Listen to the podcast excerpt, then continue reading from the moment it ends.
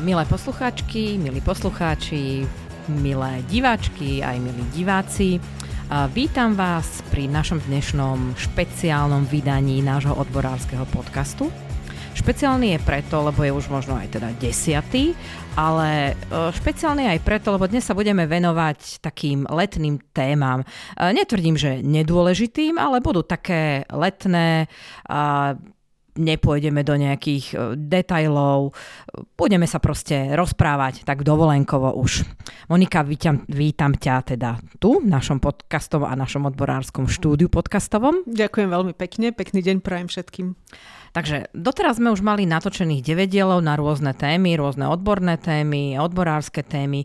A my sme vlastne uh, tento podcast sme avizovali našim um, sledovateľom na našom Facebooku, na našich sociálnych sieťach, uh, kedy sa mohli teda zapojiť do tejto našej aktivity a mohli teda vo komentároch alebo prípadne prišli niektoré správy aj ako súkromné a mohli klásť rôzne otázky že spýtajte sa šéfky odborov, takže ideme sa tej šéfky odborov pýtať. No, som zvedavá na tie otázky a budem sa snažiť teda odpovedať tak odľahčene, keďže už ideme do toho letného režimu.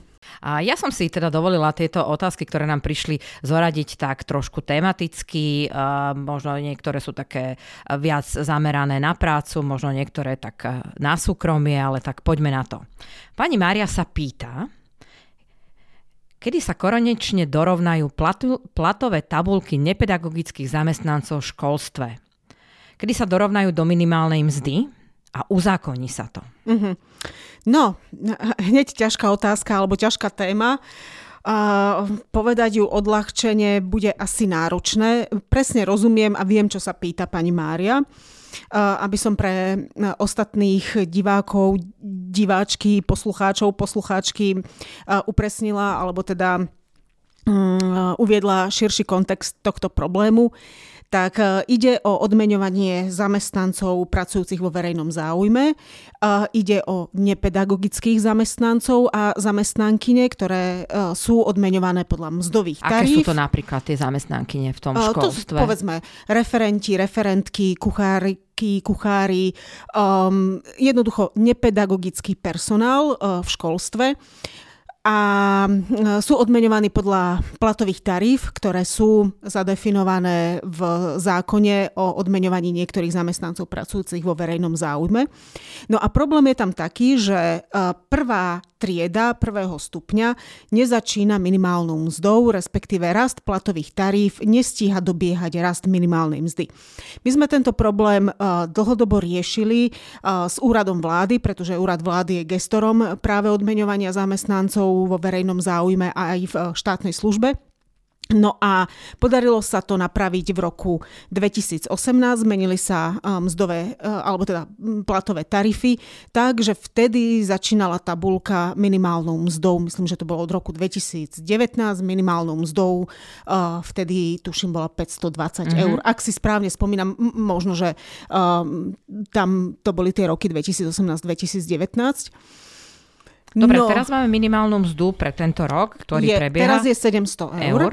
A tabulka vlastne je, stále je začína tými, povedzme, 520 eurami. Nie, nie, nie. Tie sa valorizujú. Tie mm-hmm. sa mhm. valorizujú uh, kolektívnym vyjednávaním, čiže koľko dohodneme v kolektívnych zmluvách vyššieho stupňa pre štátnych verejných zamestnancov, koľko percent valorizácie, tak toľko stupne toľko stupne potom aj tarifa alebo všetky tarify e, v tomto zákone a aj v štátnej službe. No a keďže kolektívne vyjednávanie e, dohodne alebo proste e, dostaneme prostredníctvom kolektívneho vyjednávania nižšiu valorizáciu, ako je rast minimálnej mzdy, no tak potom sa tie jednotlivé tarify postupne prepadávajú pod minimálnu mzdu. No a cieľom je, aby tabulka začínala vždy minimálnou mzdou. To znamená, že by sme museli v zákone dohodnúť um, uh, uh, buď mechanizmus, ktorý by uh, ktorý by reagoval na rast minimálnej mzdy, že jednoducho v zákone by bolo zadefinované jasne, že prvá trieda, prvý stupeň je minimálna mzda a tým pádom by všetky ďalšie tarify museli byť valorizované o index rastu minimálnej mzdy. Tým pádom by sme sa ako keby ochudobnili o možnosť kolektívne vyjednávať, prípadne tá možnosť by bola daná ešte nad indexáciu um, cez ten index rastu minimálnej mzdy. Uh, otázka znie teda, uh, že kedy uh, sa to dorovná. No, to by som bola ja veľmi rada, keby som mala tú kryštálovú gulu a vedela povedať, že podarí sa v roku 2023 s novou vládou vyjednať nový systém odmeňovania. Bola by som veľmi rada. Nedokážem na to odpovedať, že kedy. Uh, viem len povedať genézu dozadu, ako, uh, ako prebiehali vyjednávania, čo bolo ich obsahom, uh, na aké problematické body sme narazili, čo ešte nie je vyriešené, čo nie je doriešené. Každopádne my sa na novú vládu obrátime s požiadavkami smerom k zlepšovaniu postavenia zamestnancov, odmeňovania zamestnancov a jednou z tých požiadaviek bude aj prekopanie systému odmeňovania zamestnancov vo verejnom záujme a v štátnej službe, kde jednou takou ako keby podtémou alebo mm, mm, zakomponovaným problémom bude aj práve toto, aby sa nám e, tarify neprepadávali pod e, minimálnu mzdu.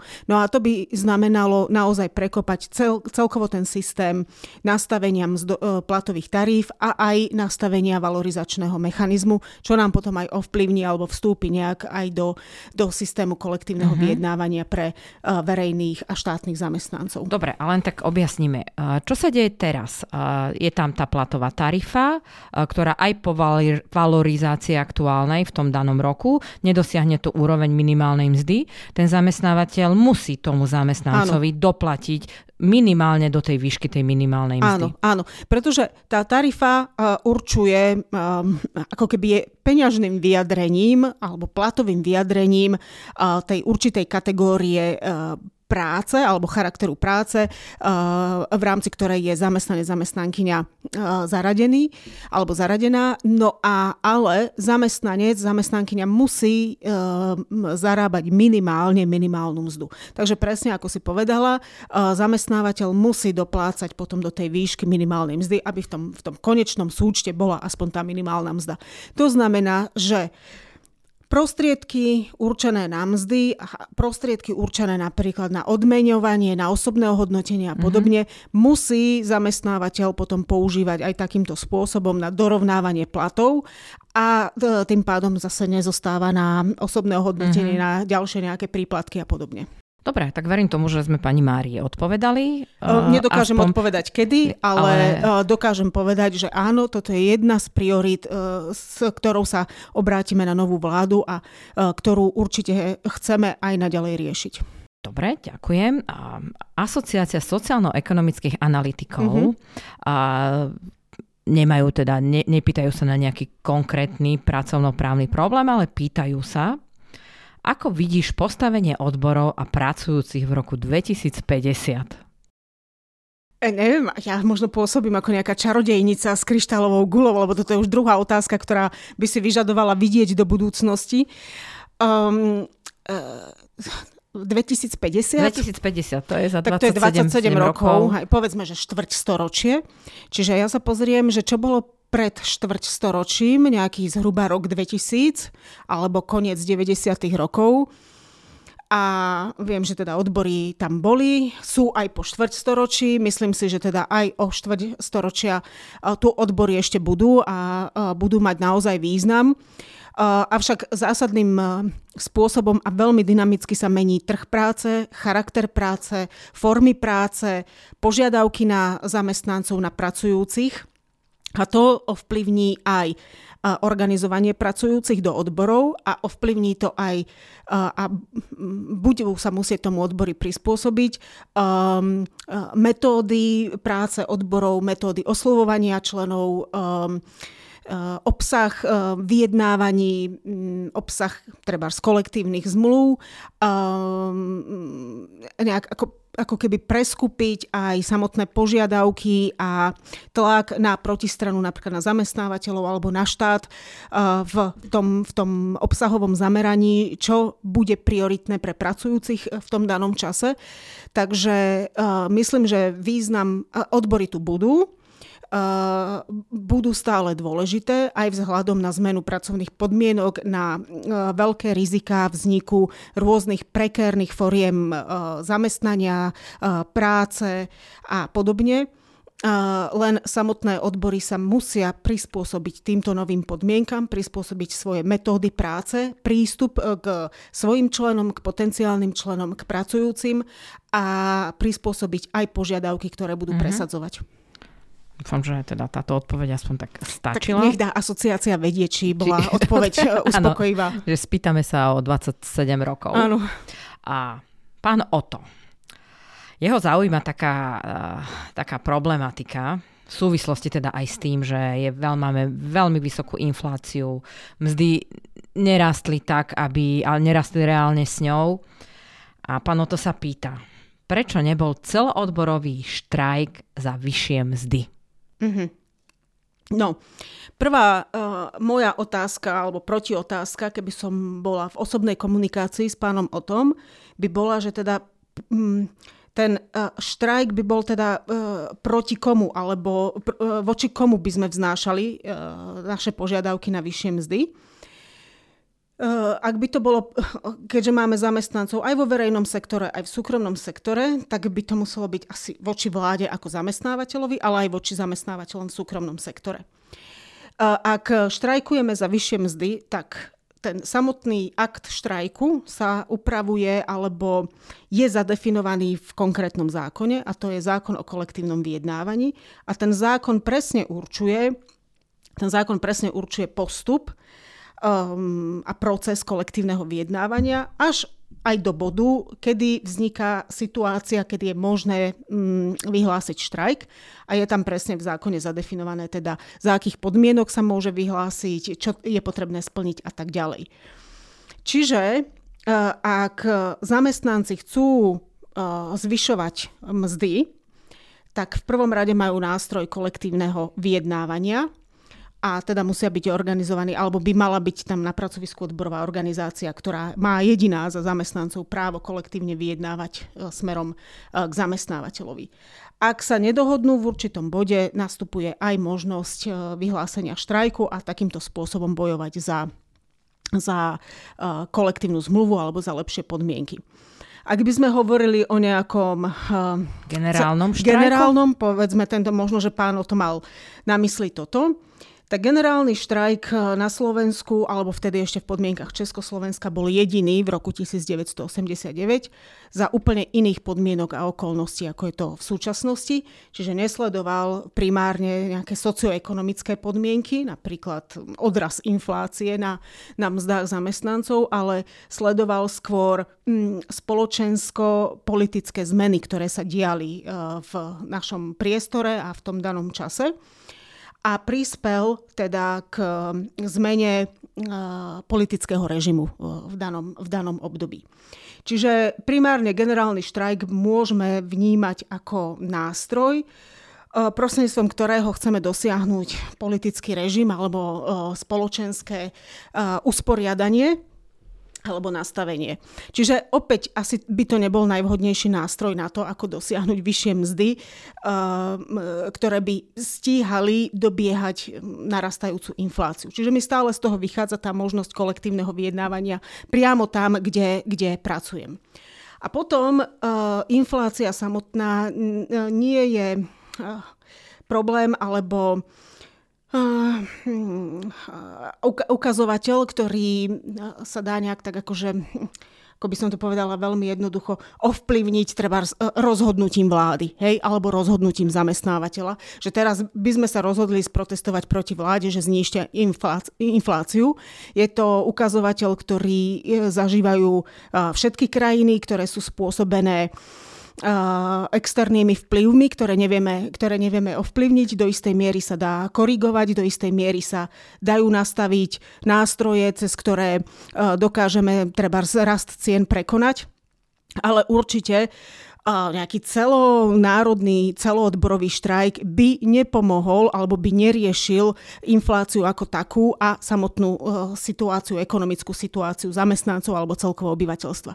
A ešte jednu vec poviem ak by sme dospeli do bodu, že je vyhlásený celonárodný, celonárodný generálny štrajk s nejakými ekonomickými a sociálnymi požiadavkami, čiže odmyslím tie uh, politické, ktoré z môjho pohľadu primárne sleduje generálny štrajk, uh, tak uh, by to znamenalo absolútne vypnutie prevádzky ekonomického fungovania krajiny. Hej? A neviem, či by vypnutie hospodárstva pomohlo znížiť infláciu. Hej?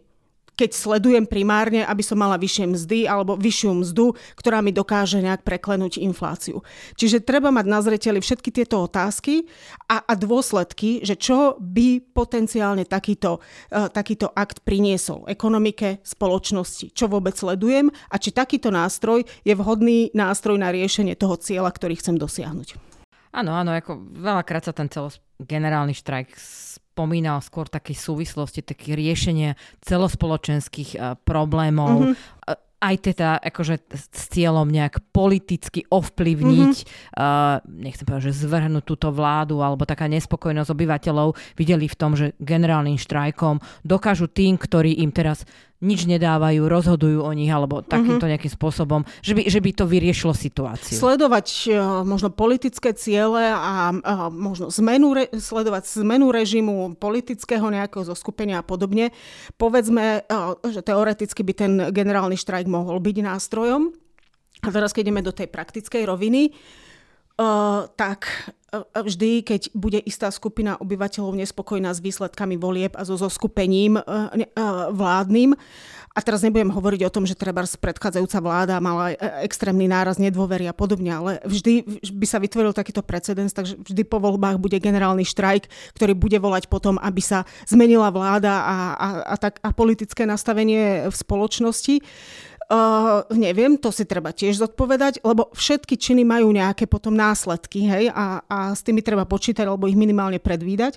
No a ďalšia vec, predsa len keď um, sa k nám dostávali hlasy, alebo na odborové zväzy sa dostávali hlasy o zorganizovaní uh, generálneho štrajku, tak minulý rok jeden náš členský odborový zväz uh, vykonal prieskum uh, medzi zamestnancami v, danom, v daných odvetviach, ktoré zastrešuje, že e, aká by bola ich ochota zapojiť sa do generálneho štrajku alebo podporiť generálny štrajk.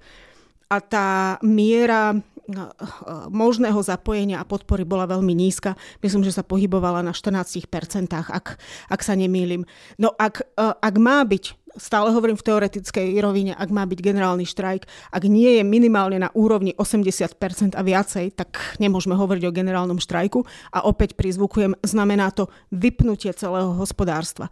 A zodpoved, zodpovedajme si otázku, naozaj sú ochotní zamestnanci 80% a viacej zamestnancov, na Slovensku máme 2,2 milióna zamestnancov, sú vyše 2 milióny zamestnancov ochotných zapojiť sa do generálneho štrajku, to znamená prestať pracovať. Mm. Lebo to má aj zapojenie do štrajku znamená aj nejakú obetu na strane tých zamestnancov. Bez nároku na mzdu, e, e, výpadok zo sociálneho poistenia, potom e, odhlásenie, prihlásenie do zdravotného poistenia a tak ďalej.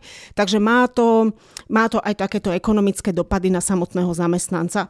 No, mm, zatiaľ sa naozaj pohybujeme v teoretickej rovine. E, ten prieskum ochoty zapojiť sa nám ukázal, že asi aká je miera podpory, podpory generálnemu štrajku na Slovensku realita je iná, iné mm-hmm. je mhm. to, čo sa píše na sociálnych áno, sieťach áno. a rôzne títo vyzývateľia. Ale zatiaľ mi dávaš také vážne otázky, Ale dobre, žiadne ideme, letné už ideme, ideme, ideme, ideme, Mám ešte teda takú jednu vážnu, ano. ale bolo to v podstate, onedlho budeme mať parlamentné voľby. Mm-hmm.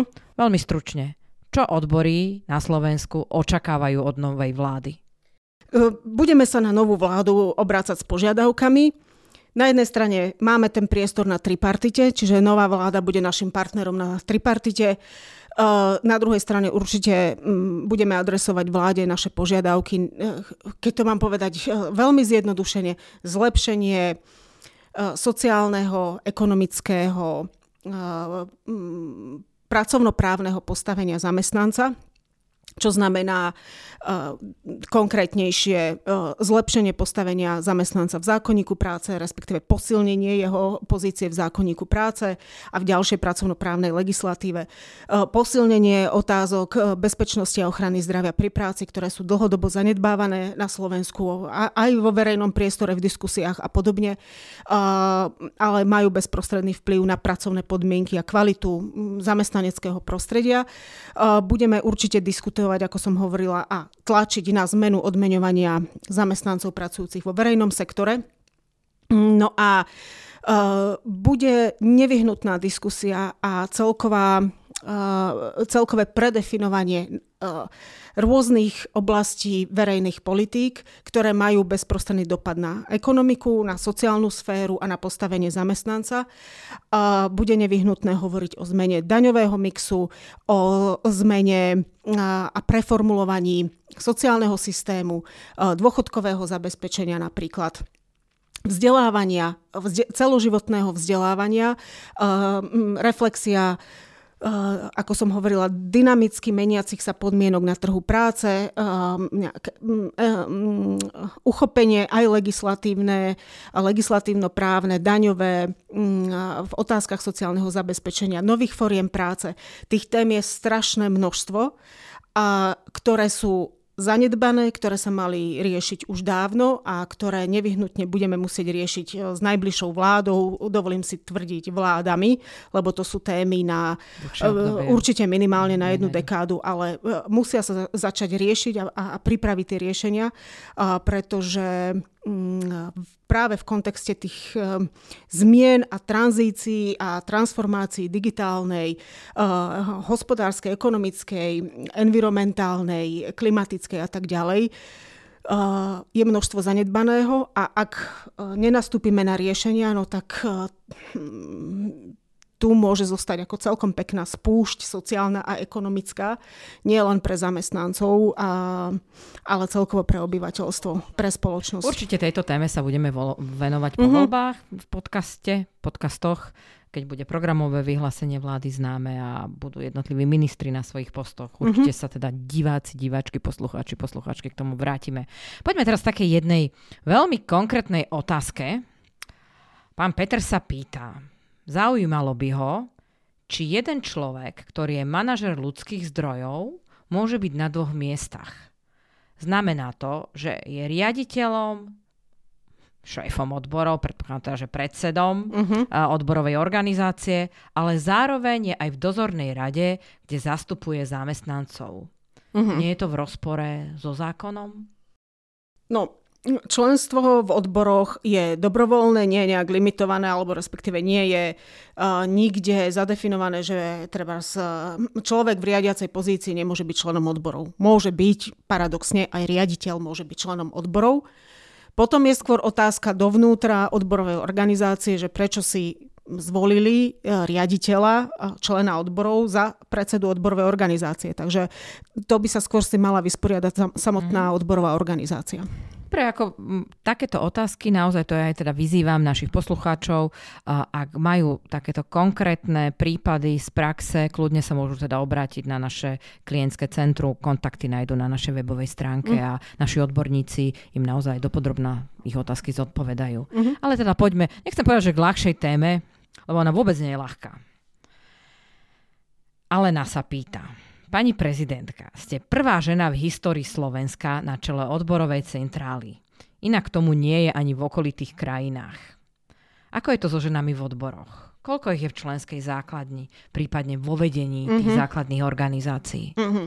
Vieme to tak nejako uh, štatisticky mm-hmm. na Slovensko povedať? Vieme nejaké čísla? Uh, vieme, lebo Sledujeme aj štruktúru našej členskej základne, čiže treba koľko máme žien ako členiek e, odborov, koľko žien je napríklad členiek výborov odborových organizácií, alebo koľko žien je predsedníčok odborových organizácií. Veľmi ľahko vieme spočítať, koľko žien máme na čele odborových zväzov.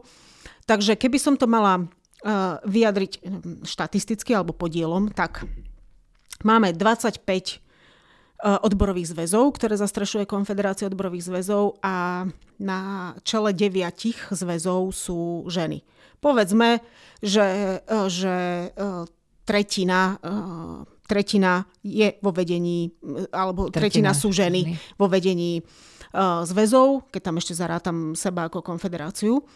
No a potom, um, keď sa pozrieme na štruktúru členskej základne a potom žien vo vedení uh, odborových organizácií alebo výborov, tak nám vychádza zaujímavé číslo, že dve tretiny tvoria ženy. Mm-hmm. To mhm. znamená, že uh, potvrdzuje to tu um, tie poznatky zo skúmania postavenia žien v rôznych e, riadiacich pozíciách, že ženy sa skôr dostávajú na a, a dosahujú maximálne tú úroveň riadenia stredného manažmentu. To by sme mohli povedať, že to sú tie výbory a, a odborové organizácie.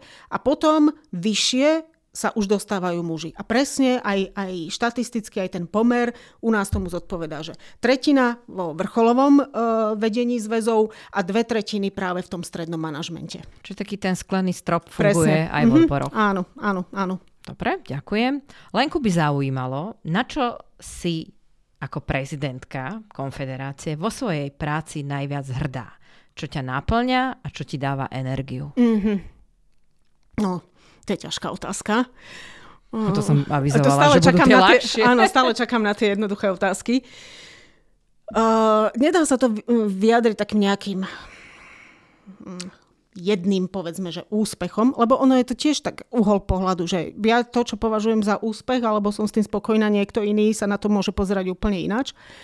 Čiže Skôr je to také e, dlhodo, dlhodobá snaha budovania spolu e, s celým týmom ľudí okolo, okolo seba a v odboroch a mnohými schopnými ľuďmi na úrovni odborových organizácií alebo zväzov. A taká tá snaha, a myslím, že sa nám to postupne aj darí, zlepšovania imidžu e, a, a pohľadu verejnosti na odbory, takže dostávam pozitívne spätné väzby na to, ako e, sa postupne odbory javia vo verejnosti, v mediálnom priestore, e, vo vzťahu s verejnosťou, so sociálnymi partnermi, s politikmi, bez ohľadu na to, kde v rámci toho spektra sa nachádzajú, sú pozitívne pozitívne spätné väzby na, na našu činnosť a to, je, to považujem za úspech. Čiže to je m, takéto kontinuálne snaženie a v rámci toho úspechu taký čiastkový, že sa nám darí e, dostávať čoraz viacej do povedomia napríklad dôležitosť sociálneho dialógu, že okrem iného, okrem iného robíme takú dôležitú edukatívnu prácu smerom k médiám, k verejnosti a k politickej reprezentácii. A toto si myslím, že je tak veľmi dôležité, okrem teda ďalších mm-hmm. možno čiastkových m, úspechov a možno úspechov pri vyjednávaní. Uh, tých je určite veľa aj na úrovni odborových organizácií, keď sa podarí dohodnúť, ja neviem, 10-12% zvyšovanie platov alebo miest. Takže uh, je to taký súbor malých úspechov, ale na vrchole je práve to, to kontinuálne snaženie o zlepšovanie imidžu a tým pádom aj postavenia odborov v spoločnosti aj e, k rôznym aktérom v rámci či už politického alebo teda toho spoločenského uh-huh. nastavenia. A dobrá, čo ti dodáva energiu? Ah, ja, Ako relaxuješ? Ja budem úplne, toto je úplne jednoduchá odpoveď, spánok. Ja strašne rada spím a potrebujem e, veľmi veľa spať na to, aby som vedela normálne fungovať, aby som bola taká akože fresh, svieža. Už potom sa môže diať čokoľvek, ale ja potrebujem byť na to dobre vyspatá. Um, je to naša téma ako odborov z zosúladenie rodinného a pracovného mm-hmm. života. Ako sa to darí tebe? Uh, no, tak toto je, toto je taká otázka na telo, že niekedy mám pocit, že nemám súkromný život ale dobre, je to možno ovplyvnené aj uh, takým môjim, tým môjim súkromným nastavením, hej. To poviem na rovinu, ja nemám deti, hej, uh, takže uh, na jednej strane je to pre mňa jednoduchšie sa plne ako keby oddať práci, na druhej strane si neviem predstaviť, môže na, nad tým len teoretizovať, ako by to bolo, keby som mala deti. To by bolo asi oveľa komplikovanejšie to zosúľadiť. Takto, tak, takto si, si viem oveľa jednoduchšie zaradiť eh, relax, oddych, regeneráciu a podobne. Mm, ale myslím si, že eh, oveľa viac času trávim treba s prácou, rozmýšľaním o práci, hej, lebo to, do istej miery je vlastne tiež práca, že človek nevypne úplne na 100%.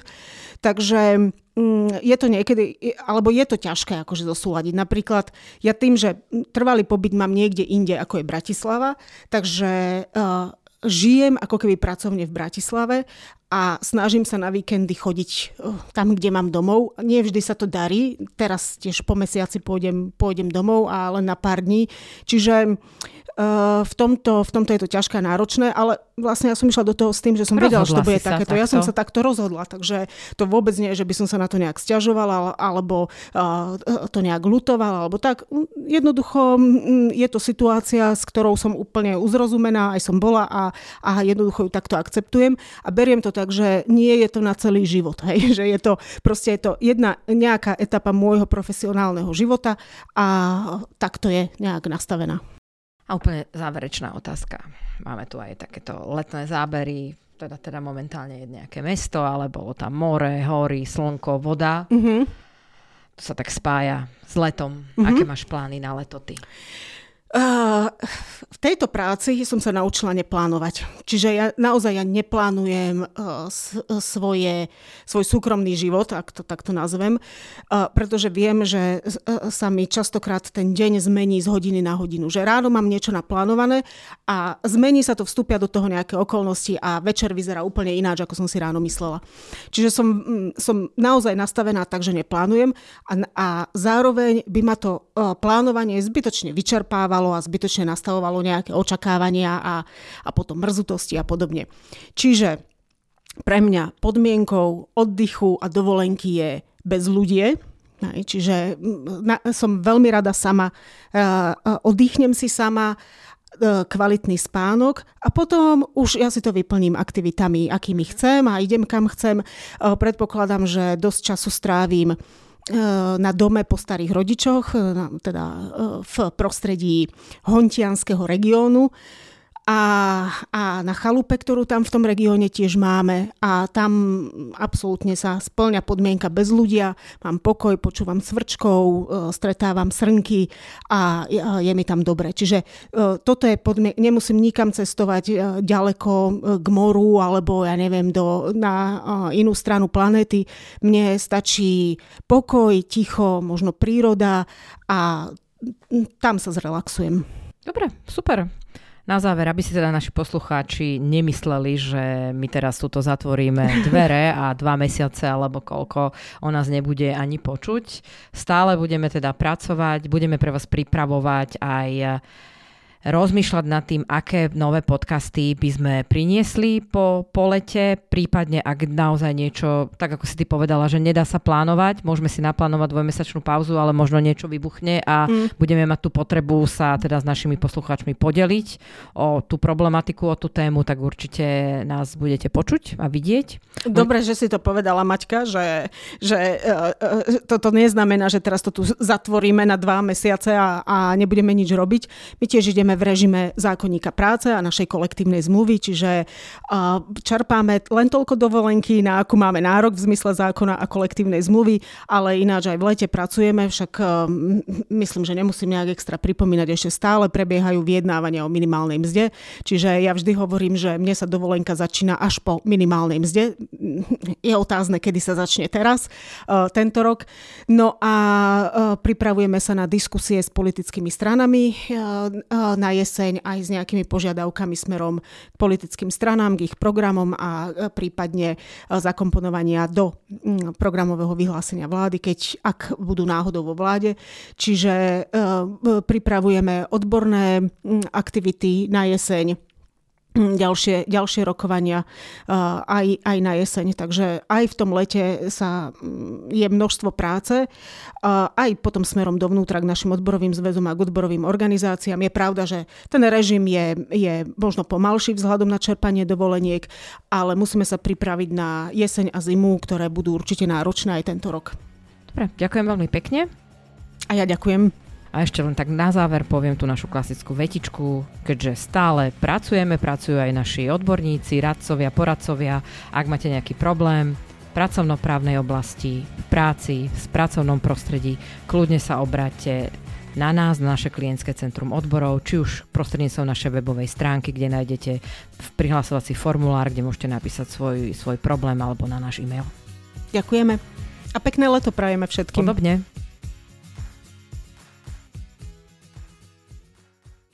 Tento podcast je súčasťou projektu Podpora kvality sociálneho dialógu, ktorý sa realizuje vďaka podpore z Európskeho sociálneho fondu a Európskeho fondu regionálneho rozvoja v rámci operačného programu Ľudské zdroje.